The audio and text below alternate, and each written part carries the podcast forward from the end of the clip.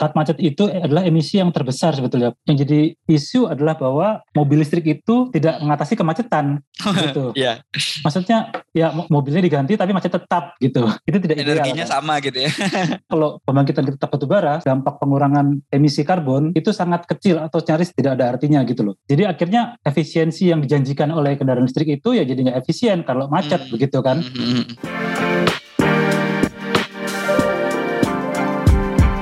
Hai sahabat TCID, kalian sedang mendengarkan podcast Suara Akademia, ngobrol seru isu terkini bareng akademisi.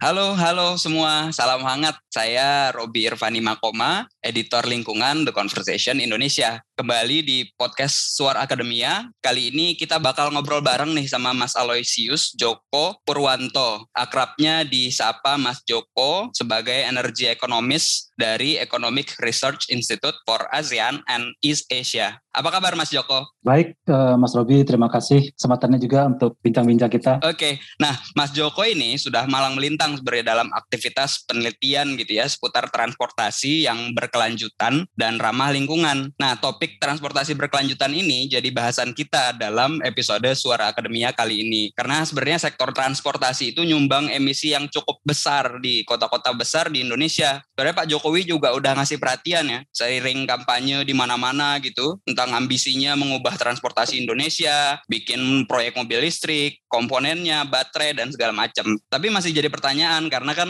listrik kita sebagian besar nyala karena pembakaran batu bara. Bahan baku baterai mobilnya juga ditambang dan di beberapa lokasi penambangan ada beberapa warga yang nggak setuju. Buat memulai, pertanyaan pertama nih buat eh, Mas Joko. Apa benar sih Mas penggunaan mobil listrik itu bisa ngurangin konsumsi bahan bakar fosil gitu, bisa ngurangin konsumsi BBM? Oh ya, jadi memang sebetulnya itu benar ya, karena pada dasarnya kendaraan listrik itu untuk menggerakkan atau melakukan pergerakan dengan jarak yang sama untuk kelas yang sama itu jauh lebih efisien dibandingkan dengan kendaraan konvensional yang berbahan bakar diesel atau bensin. Hmm. Jadi untuk jarak yang sama, untuk kendaraan dengan bobot dan kelas yang sama, misalnya dalam satuan energi itu akan membutuhkan energi yang jauh lebih sedikit dibandingkan dengan BBM. Jadi misalnya bisa mengurangi sampai dengan 70% dari kebutuhan energi dalam satuan energi. 70% Kalau kita- ya? Ya bisa mencapai, istilahnya Hmm. tergantung kondisi jalan, kondisi mesin dan sebagainya. Tapi secara teoritis bisa sampai 70%. Eh, artinya bahwa untuk menggerakkan satu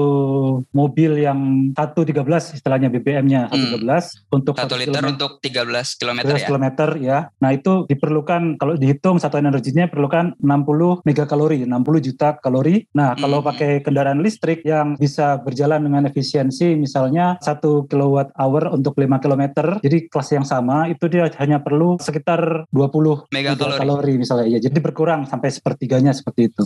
Itu itu Oh, secara banget ya. teoritis. Ya. Oke oke. Nah eh, kalau emang penggunaan itu lebih kecil gitu, itu seberapa besar mas efeknya buat eh, lingkungan? Apa bisa bikin langit jadi tambah biru gitu kalau udah banyak ya? Nah itu ada dua hal ya. Mhm. eh, langit biru itu ada dua hal yang sering kali kita tercampur. Jadi kalau untuk efek kendaraan listrik sendiri di Indonesia, saya pernah tulis ini juga di The Conversation. Jadi tergantung bagaimana pembangkitan listrik di Indonesia dijalankan. Jadi kalau seperti sekarang itu bahwa pembangkitan kita masih bertumpu hampir 60% ke batu bara. Nah itu yang itu yang meng- karena kalau pembangkitan kita batu bara sampai tahun 2040 misalnya, jadi 20 tahun mendatang tetap sekitar 60%, maka boleh dibilang dampak pengurangan emisi karbon itu sangat kecil atau nyaris tidak ada artinya gitu loh. Sama dengan- aja dong ya mas ya? Iya, iya, iya. Oke oke.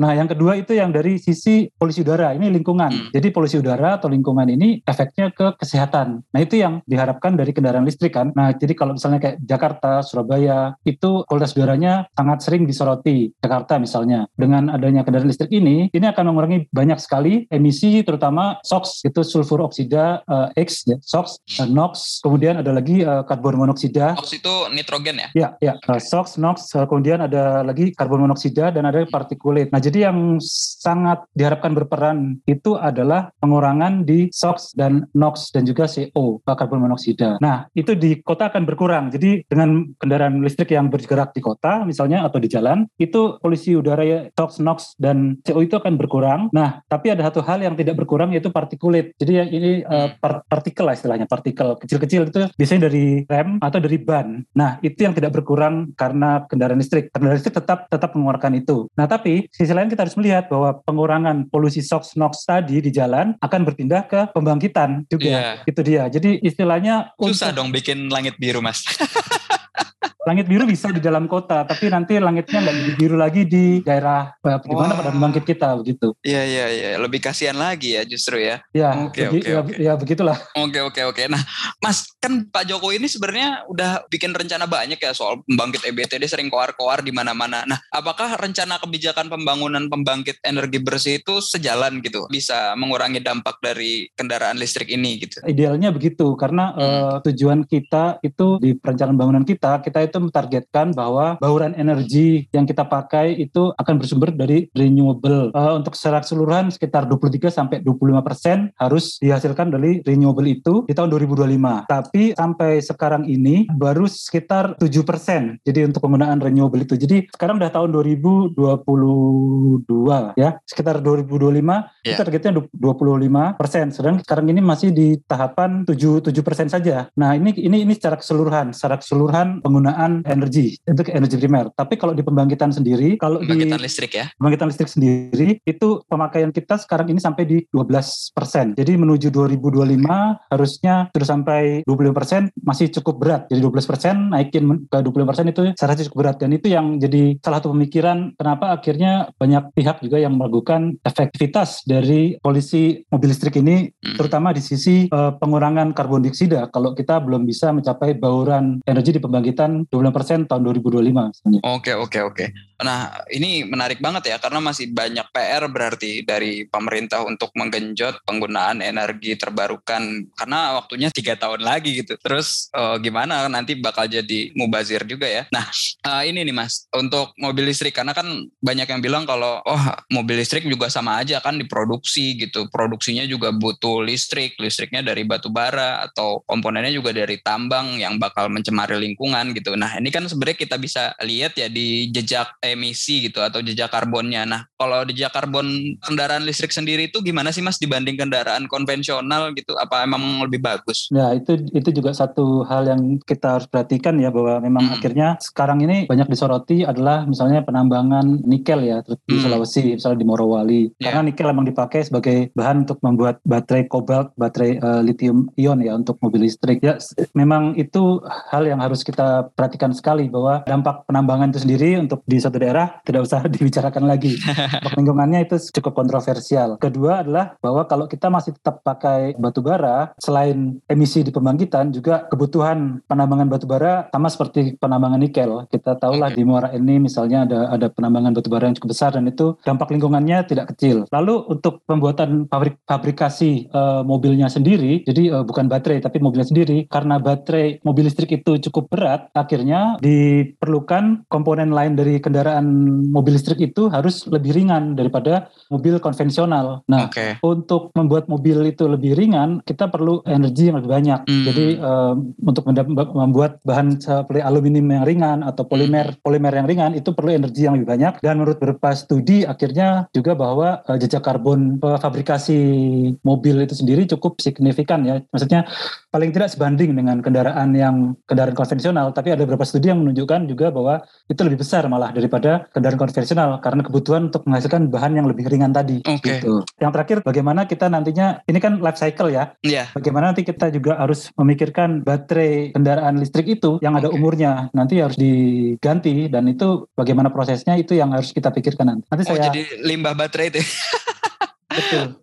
Oke oke oke. Nah ini emang terjadi di Indonesia aja untuk fabrikasi kendaraan listrik atau di dunia juga kayak begitu mas? Sebetulnya ya di dunia juga ya maksudnya tapi kan kalau kita melihat begini jadi kalau kita melihat itu fabrikasi kendaraan listrik terjadi di negara-negara yang sekarang memang e, memfabrikasi industri otomotif kendaraan listrik yang cukup maju misalnya Cina atau hmm. di negara-negara Uni Eropa begitu ya. Oke. Okay. Nah tapi tidak hanya terkonsentrasi di sana karena misalnya penambangan nikel itu terjadi hmm. misalnya di Indonesia, uh, di Filipina atau juga bahan untuk uh, lithium itu di Bolivia. Jadi di hmm, okay di negara-negara ketiga itu dampaknya terhadap lingkungan cukup besar. Tapi itu yang tantangan dihadapi bukan bukan oleh kasus per kasus karena kita tahu bahwa fabrikasi mobil zaman sekarang nggak dihasilkan di satu tempat tersendiri, tapi Betul. baterai ya baterainya dari sini, nanti chassisnya dari sana atau elemen lain dari sana, eh, kabel dari mana, seperti itu. Oke oke, jadi emang agak sulit ya menciptakan barang yang pure ramah lingkungan gitu karena komponen yeah. dari mana-mana dan kadang ada kontroversi juga soal pengambilan uh, itu. oke, nah uh, di Indonesia nih Mas, kan Pak Jokowi itu kemarin bilang ya kita harus bangun ekosistem kendaraan listrik gitu. Nah, apakah mimpi ke sana tuh udah dibarengin sama tata kelola lingkungan yang memadai gitu? Paling nggak disiapin lah nih pagar-pagar dari oleh pemerintah supaya nggak nerabas gitu. Iya, itu juga satu yang harus kita perhatikan ya. Maksudnya seberapa ketat analisa AMDAL misalnya yang dilakukan saat akan ada proyek penambangan atau ada proyek hmm. ke pengolahan misalnya nikel dan lain-lain. Itu sebetulnya kan kalau kita ambil kita sudah ada peraturan peraturan-peraturannya, tapi apakah implementasi di lapangan sesuai dengan yang terjadi itu uh, kita tidak tahu. Maksudnya itu okay. perlu perlu reportase atau investigasi uh, ke lapangan ya. Kemudian yang kedua adalah bagaimana pemerintah akan menyiapkan yang tadi saya bilang itu nantinya menyiapkan regulasi-regulasi terkait limbah tadi yang yang sepertinya hmm. belum belum ada pembahasannya. Jadi kalau kita bicara soal limbah baterai listrik itu nantinya kita perlu yang namanya ekonomi sirkular. Oke. Okay. Jadi saya saya pernah ke Mongolia hmm. uh, untuk untuk kerjaan juga dan di sana itu uh, saya cukup kaget karena banyak mobil berbasis hybrid. Jadi hybrid ini bukan yang di plug in, bukan yang dicolok, tapi yang hmm. punya rem, rem-remnya akan mencharge ke baterai. Jadi ada baterai juga. Dan itu okay. adalah mobil-mobil second, mobil-mobil bekas yang diekspor dari Jepang. Jadi ini pokoknya okay. mobil merek Jepang lah. Nah hmm. itu di itu second handnya itu dikirim ke Mongolia, lalu dijual sana hmm. mungkin harganya jauh lebih murah. Lalu saya waktu itu ketemu dengan staf Kementerian Energi sana uh, Mongolia dan mereka itu sebetulnya bingung. Ini baterai-baterainya mau kita apakan ya kalau mereka sudah okay. sudah habis usianya gitu. Dan itu mobil hybrid yang baterainya kecil ya sekitar 3 kW sampai 8 kW. Nah ini yang yang sekarang kita bicara di Indonesia adalah tujuan kita Indonesia ingin loop apa loncat langsung ke, ke tipe kendaraan yang uh, murni listrik gitu ya. BEV jadi battery electric vehicle. BEV itu jadi betul-betul bukan bukan hybrid yang tadi dengan rem kinet, uh, tenaga kinetik hmm. atau bukan yang PHEV jadi yang plug-in hybrid. Plug-in hybrid itu jadi setengah pakai baterai, setengahnya lagi masih ada bensinnya gitu. Oh, oke. Okay. Nah, Indonesia ini kalau kita lihat di regulasi PPNBM jadi apa pajak untuk barang, barang mewah, mewah yang, ya. yang yang akan dikurangi,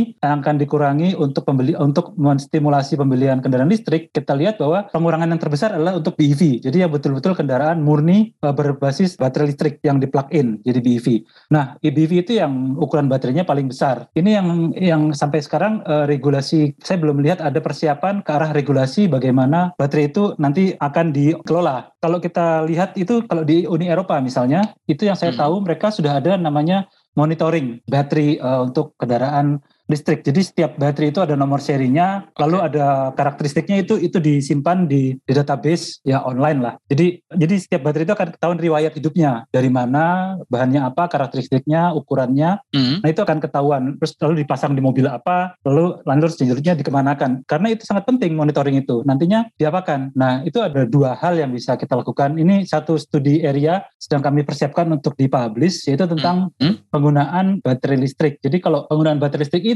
Menurut uh, area, menurut studi kami adalah bahwa nantinya bisa kita pakai sebagai uh, baterai untuk menopang listrik yang dibangkitkan oleh energi yang terbarukan. Jadi kalau kita okay. tahu kan uh, tenaga surya atau tenaga angin mm -hmm. itu sifatnya uh, musiman, mm -hmm. sifatnya berubah-ubah. Jadi istilah intensitas tenaga yang dihasilkan itu berubah-ubah. Nah pada saat kalau mendung nggak nyala nah, bagus ya. ya betul. Dan itu tidak bisa dikontrol. Jadi iya. istilahnya yeah. saat matahari itu terik, siang hari misalnya mereka akan dibangkitkan cukup banyak. Tapi pada saat yang sama kan kan kebutuhan kita nggak banyak, kita nggak nyalain lampu misalnya, kita nggak nyalain uh, TV, ya seperti itu kebutuhan rumah tangga. Mungkin ada kebutuhan dari industri yang cukup besar. Nah, tapi kelebihan ini itu yang harus disimpan dengan salah satunya bisa disimpan dengan baterai. Nah, itu hmm, ide baterai mobil listrik ya. Ah, mobil listrik. Jadi dari area kami itu idenya adalah uh, studi kami yang nanti akan kami terbitkan adalah bahwa baterai-baterai yang bekas itu bisa dipakai untuk mendukung listrik yang dibangkitkan dari terbarukan tadi. Oke. Okay. Nah, itu namanya menggunakan kembali. Kemudian yang kedua adalah recycling. Recycling ini ya jadi komponen-komponen dari baterai itu dipakai untuk bikin baterai yang baru. Nah, hmm. itu di Jepang misalnya atau di Eropa sudah ada juga peraturan yang mensyaratkan untuk satu baterai yang akan dibuat mulai tahun sekian, jadi mulai masa mulai beberapa tahun ke depan, mensyaratkan adanya kandungan dari hasil uh, daur ulang baterai sebelumnya. Nah, jadi misalnya uh, komponen in A adalah uh, sekarang 20% harus dari komponen daur ulang, lalu komponen B 30%. Jadi itu, itu ada komponen, bisa komponen baterai. Itu bisa. Itu secara teknis bisa ya? Bisa, bisa dan itu di Uni Eropa atau di Jepang itu persentasenya akan terus ditingkatkan. Jadi itu yang jadi bagian untuk mengantisipasi uh, limbah baterai. Jadi satu digunakan, yang kedua di recycling seperti itu. Okay, okay. Dan itu yang kita belum ada. Hmm, jadi sekarang di Indonesia kalau nggak didaur ulang, diapain tuh mas?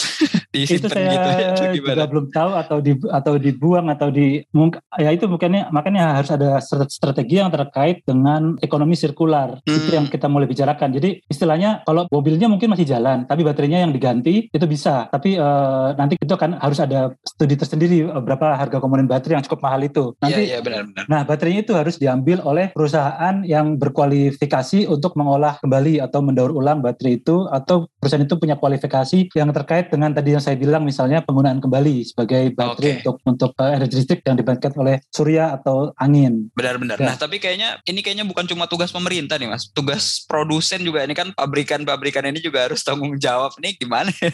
ya, tapi uh, betul sih, betul betul. Tapi produsen itu tidak akan melakukan apa-apa kalau tidak ada regulasi. Betul Betul. Oke, yang yang mana masih kayak kosong melompong nih, Mas. ya. Dan tentunya regulasi itu harus disertai juga dengan stimulasi uh, finansial ya. Betul, betul, betul. Kalau cuma iya. nyuruh doang kan nggak mungkin juga. Iya, iya, iya, harus dikasih pendukung lah supaya berkembang ya. nih. Katanya mau bikin ekosistem ya. Oke, oke. Nah, ini kan ekonomi sirkular mobil listrik nih, Mas. Tapi kan kalau mobil listrik lebih banyak gitu, tapi kan nanti mobil konvensional juga akan dibuang gitu misalnya sama orang-orang yang udah nggak make. Nah, ini ekonomi sirkular dari mobil-mobil konvensional ini gimana nih mas baiknya nih mas? Itu sebetulnya yang juga uh, jadi satu keprihatinan kita ya. Hmm. Terutama ini menyangkut kalau Indonesia ya saya tahu ya jadi hmm. tua kalau sudah okay. dipakai lagi.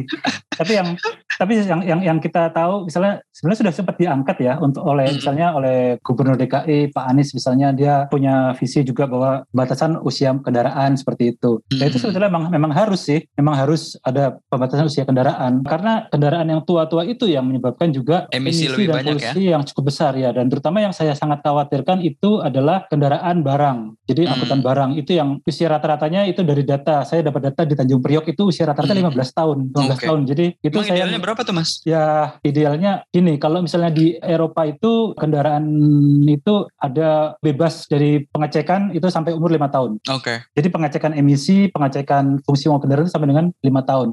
Nanti setelah setelah lewat usia 4 atau 5 tahun itu pemilik kendaraan wajib memeriksakan setiap dua tahun. Hmm. Nanti sampai usia 8 tahun kalau nggak salah itu akan jadi setiap tahun sekali. Jadi harus dicek. Okay. Nah itu dia sebetulnya kontrolnya di situ adalah bahwa kalau mereka sudah nggak bisa lolos lagi ya saatnya di di scrap atau saatnya didaur ulang atau dibuang begitu. Berapa tahun usianya ya itu tergantung pada kebutuhan kita. Maksudnya kebutuhan itu istilahnya atau tergantung regulasi kita, regulasi tentang polusi udara atau tentang emisi CO2 tadi. Jadi kalau misalnya kita pengen ke Euro 4, pengen hmm. ke Euro 4. Nah Euro 4 ini mulai Euro 4 itu standar BBM ya? Standar BBM dan standar mesin. Okay. Jadi standar mesin dan BBM untuk polusi yang tadi saya bilang. Hmm. Uh, NOx, SOx, uh, kemudian ada CO itu. Hmm. Jadi polusi udara. Jadi benar-benar dampaknya ke uh, kesehatan kita. Hmm. Nah kalau kita misalnya mau emang membuat Jakarta atau kota-kota besar itu bersih, kita bisa memperkirakan standar apa yang sudah ada sebelum 2018. Okay. Atau kalau kalau kita mau lihat kita mau uh, kota-kota besar di Indonesia tahun 2025 ke atas nggak boleh ada yang di bawah uh, Euro, uh, Euro 4. Jadi kendaraan yang diterbitkan sebelum 2018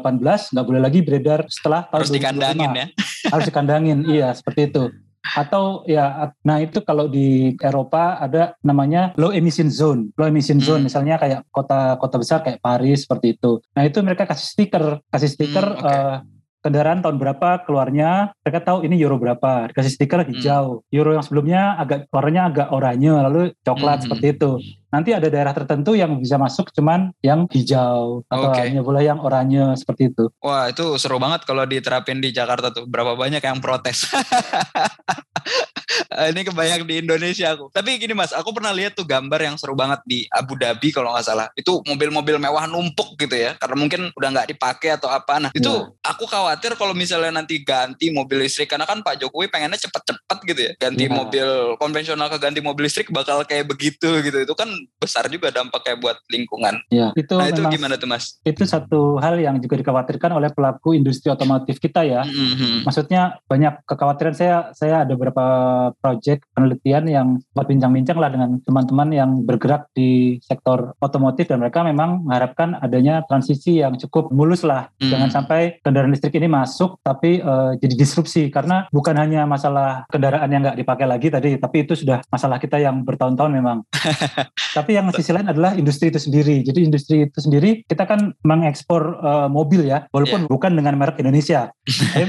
ya merek, merek Jepang kita yeah. mengekspor ya. Kita bersaing dengan Thailand. Di India itu banyak mobil dari Indonesia, ekspor dari Indonesia dengan merek Jepang atau di Australia. Nah kemarin yeah. kita ekspor ke Australia misalnya. Seperti itu adalah suatu kemampuan atau keahlian yang sudah dibangun bertahun-tahun ya, puluhan tahun. Mm, betul, betul. Dan dan itu yang dikhawatirkan oleh pelaku industri otomotif. Oh, ini kita mau dikemanain gitu loh. Jadi jangan sampai uh, perubahan ini begitu mendadak sampai mm -hmm. Menimbulkan juga dampak ke industri. Ya kalau dampak ke industri oh iya betul betul. tentunya dampaknya juga ke tenaga kerja ya. Akhirnya ke ekonomi secara keseluruhan gitu. Bagaimana bisa beralih? Misalnya orang-orang yang tadinya punya keahlian membuat mesin kendaraan konvensional lalu sekarang harus belajar hal yang baru untuk hmm. memproduksi. Lalu bagaimana juga dengan mesin-mesin industri itu gitu. Nah itu yang kayaknya perlu pendampingan dari pemerintah dan mungkin pemerintah hmm. juga memang harus perlu belajar dengan negara yang sudah mulai seperti negara Eropa yang cukup maju hmm. penetrasi kendaraan listriknya seperti itu. Bagaimana peralihan industri itu? Yang mulus gitu ya. Ya. ya Tapi ya. kalau langkah-langkah yang tadi Mas bilang gitu, transisi teknologi misalnya atau transisi sumber daya manusia itu udah ada belum sih Mas di kayak rencana besar pemerintah itu? Terus terang saya tidak tahu, tapi uh, okay.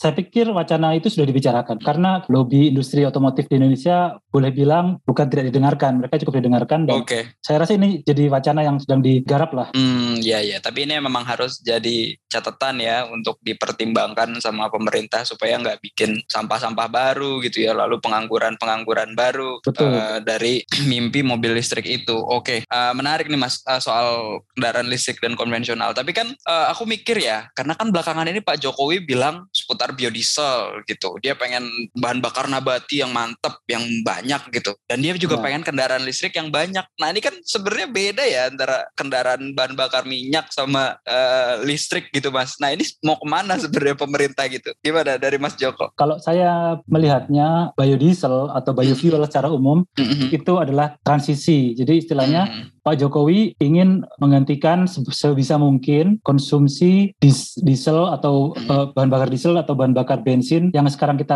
masih konsumsi dengan angkutan jalan ini yeah. sebisa mungkin dialihkan ke biofuel karena satu hal ingin mengurangi impor bensin dan impor hasil penyulingan bahan bakar diesel itu yang di, ingin dikurangi dan saya melihatnya ini adalah suatu transisi. Jadi Okay. Satu sisi itu adalah lebih jangka panjang adalah kendaraan listrik. Kendaraan listrik ini saya lihat tidak akan masuk begitu cepat ya. Ini dari data penjualan aja Mm-hmm. Itu masih jauh dari satu persen data penjualan tahun lalu mm-hmm. dari total penjualan kendaraan uh, data Gaikindo. Yeah. Itu masih sangat kecil dan jadi saya pikir penambahannya kalau tidak ada stimulasi finansial yang berarti akan uh, pelan-pelan ya transisi.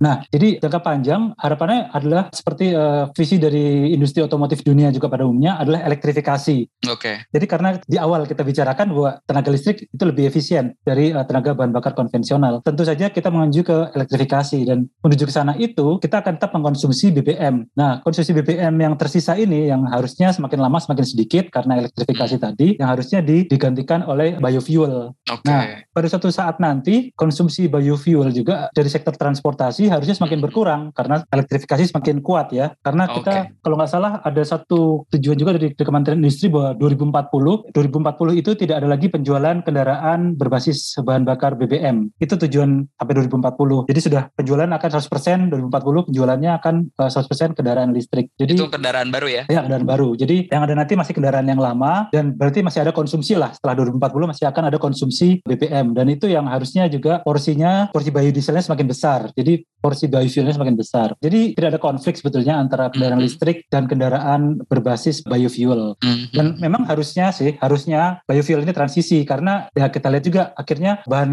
baku untuk biofuel yang kita punya paling besar kan CPO, yeah, minyak sawit ya. Minyak sawit mentah. Dan itu ya kita ngalami sekarang ada ada konflik antara harga mm. minyak goreng yang berbasis kelapa sawit dengan uh, ya dengan, ya? dengan ya dengan kebutuhan biodiesel di transportasi. Okay. Jadi ini nantinya harusnya kembali kita pakai untuk kepentingan pangan ya, pangan dan hmm. juga industri yang lain. Nanti setelah elektrifikasi penuh ya nantinya akan semakin sedikit penggunaan biofuel berbasis kelapa sawit sehingga uh, harapannya betul-betul memang industri kelapa sawit ini bisa mensuplai untuk pangan dan kebutuhan yang lain ya. Iya, iya betul betul. Ya, yang jelas bahan bakar nabati nggak bisa selamanya ya.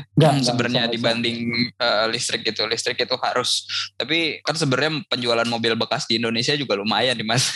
Jadi mungkin masih banyak kendaraan-kendaraan yang akan mengalir gitu, kendaraan-kendaraan konvensional. Iya, iya. Itu masalahnya memang harga mobil listrik sendiri kalau kita lihat memang masih cukup mahal ya di sekitar oh. 600 jutaan. Sementara kalau yang dipasarkan mobil-mobil pribadi seperti itu ya hmm. harganya kan sekitar 600 juta. Sementara daya beli masyarakat kita itu di kisar ini pengamatan saya aja ya. Jadi nggak hmm. sekitar 200 sampai 300 juta ya untuk membeli yeah. mobil baru. Jadi ada gap harga yang cukup tinggi. Jadi kalau kita mengharapkan penetrasi mobil listrik yang cukup cepat, mesti ada stimulasi betul, uh, betul. pasar harga yang ya? cukup signifikan. Iya, betul. Oke, oke. Iya, karena kan apalagi mobil-mobil murah LCGC itu makin banyak aja di jalan gitu. Sebenarnya nggak yeah. 200 300 juta, Mas. iya, iya, itu itu yang LCGC LCGC kan seratusan juta ya, tapi kan yeah, mereka betul, betul. mobil LCGC itu kan efisiensinya tinggi gitu, jadi memang yeah. mobil kecil ya. Tapi okay, apakah okay. sesuai dengan kebutuhan uh, masyarakat kita yang senangnya satu keluarga naik mobil rame-rame kan kita nggak tahu. betul betul. kan yang laku kan yang yang kelas-kelas ini ya, kelas-kelas bisa bangku 6 ya. Iya. Yeah. kayaknya seperti itu bawa mobil adalah bawa keluarga gitu di Indonesia yeah. biasanya ya. oke oke.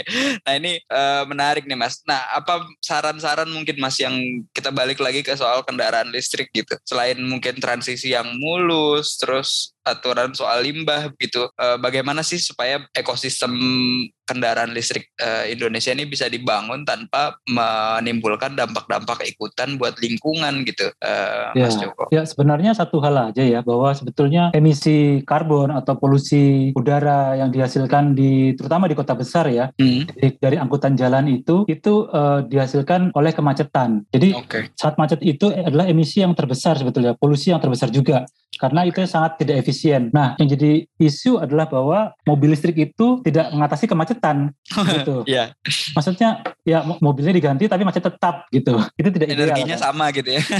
jadi akhirnya efisiensi yang dijanjikan oleh kendaraan listrik itu ya jadi nggak efisien kalau macet hmm. begitu kan. Hmm. hmm, hmm. Nah, jadi yang harus dipikirkan adalah misalnya untuk dalam kota adalah bagaimana perpindahan masyarakat pengguna transportasi itu dari kendaraan hmm. pribadi ke kendaraan umum. Itu tetap hmm. hal yang jangan dinomorduakan gitu ya. Okay. Jangan sekarang kita kepikiran pokoknya mobil listrik. Nah, lalu kepikiran kita adalah oh, kendaraan pribadi listrik. Nah, hmm. perpindahan dari pengguna transportasi pribadi ke transportasi umum hmm. itu itu dampaknya uh, lebih lebih efektif daripada kalau hanya penggantian kendaraan pribadi jadi kendaraan listrik. Oke. Okay. Akan sangat efektif kalau kendaraan umumnya itu sendiri adalah tidak berbasis BBM. Misalnya kayak MRT, MRT itu kan listrik ya. Nah, itu itu sangat bagus. Atau kalau dulu Transjakarta itu berbahan bakar gas BBG. Hmm. Oh, itu walaupun sama-sama berbasis fosil, BBG itu jauh lebih ramah lingkungan daripada BBM. Nah, okay. tapi entah entah bagaimana sejak Berhenti ya. sejak 2000 berapa ya? 18 ya kita bukannya BBG tapi sudah kembali lagi ke uh, eh, BBM lagi berbasis iya, diesel. Betul, betul. Dan ini rencana elektrifikasi misalnya Transjakarta itu harus didukung itu ya. Harus didukung ya. Tapi kendala teknis cukup cukup besar ya. Pada dasarnya kita harus mendukung sih penggunaan kendaraan umum di kota-kota besar. Kalau kita lihat okay. banyak uh, mulai BRT ya bus bus rapid transit nggak cuma di hmm. Jakarta tapi Surabaya, Solo, Jogja. Nah, itu penggunaan mass transit itu yang nggak boleh dinomorduakan. Lalu okay. kalau angkutan antar kota yang saya lihat adalah angkutan barang. Jadi angkutan hmm. angkutan kereta kereta untuk manusia untuk untuk penumpang. Tapi untuk angkutan barang itu yang saya lihat masih terlalu besar porsinya angkutan barang dengan truk. Jadi hmm. harusnya itu yang dipindah ke jalan rel atau ke laut. Jadi penggunaan logistik itu ya. Ya, logistik. Jadi penggunaan angkutan darat kayak truk-truk itu seharusnya diminimisasi misalnya hmm. di kilometer awal, kilometer awal atau kilometer akhir. Misalnya okay. kilometer awal tuh dari pelabuhan lalu ke stasiun kereta barang gitu seperti itu. Atau kalau okay. bisa justru kereta barangnya disambung ke pelabuhan sehingga tidak ada. Nah, nanti pas di ujungnya baru pakai truk gitu ya. Baru pakai truk sampai okay. door to doornya itu begitu ke gudang-gudangnya misalnya. Okay, Jadi itu okay. yang saya lihat uh, harus ditingkatkan lagi maksudnya ada program misalnya kayak apa namanya kabotas uh, apa namanya sih yang, yang program maritim itu kapal barang yang yang yang pendulum ya pendulum Nusantara nah itu oh, yeah. uh, efektivitasnya kita harus lihat juga bagaimana dan bagaimana meningkatkan saya saya nggak gitu ngikuti sih, tapi itu hal yang sangat harus didukung. Oke oke. Nah mas balik ke soal macet lagi, berarti sebenarnya yang lebih urgent itu adalah mem membuat transportasi umum yang lebih memadai dan tentunya berbasis listrik gitu ya, supaya yang macet-macet ini bisa kita kurangin gitu ya dari pemerintah ya. Iya iya. Jadi jadi kalau misalnya untuk kota-kota yang udah lama seperti Jakarta, Surabaya hmm. atau Medan itu harus ditingkatkan opsi selain kendaraan pribadi, kendaraan umumnya bagaimana sistem mass transportnya, angkutan angkutan umumnya. Hmm. Nah, untuk yang kota-kota yang baru, nah ini yang jadi pembicaraan adalah misalnya seperti IKN yang akan iya, dibangun. Yeah, betul. Nah, apakah IKN itu nantinya cara tata kota akan memungkinkan orang untuk pergi bekerja, bersekolah atau untuk belanja, misalnya dengan jalan kaki atau naik sepeda mm. atau naik kendaraan umum. Kan nah, kata Pak Jokowi 10 menit.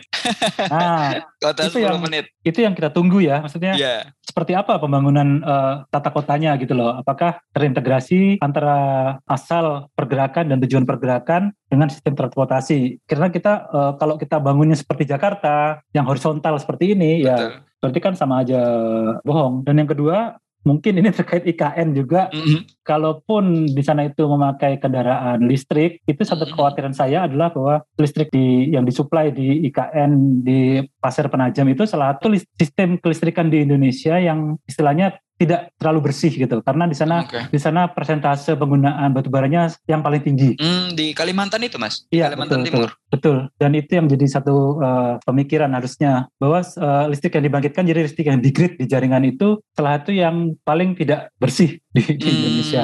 Okay, jadi kalau misalnya ya itu itu itu yang harus dipikirkan juga oleh oleh uh, ya Pak Jokowi dan perancang IKN. Ini jadi saran yang bagus nih dari Mas Joko untuk kepala badan otorita yang belum dipilih Pak Jokowi.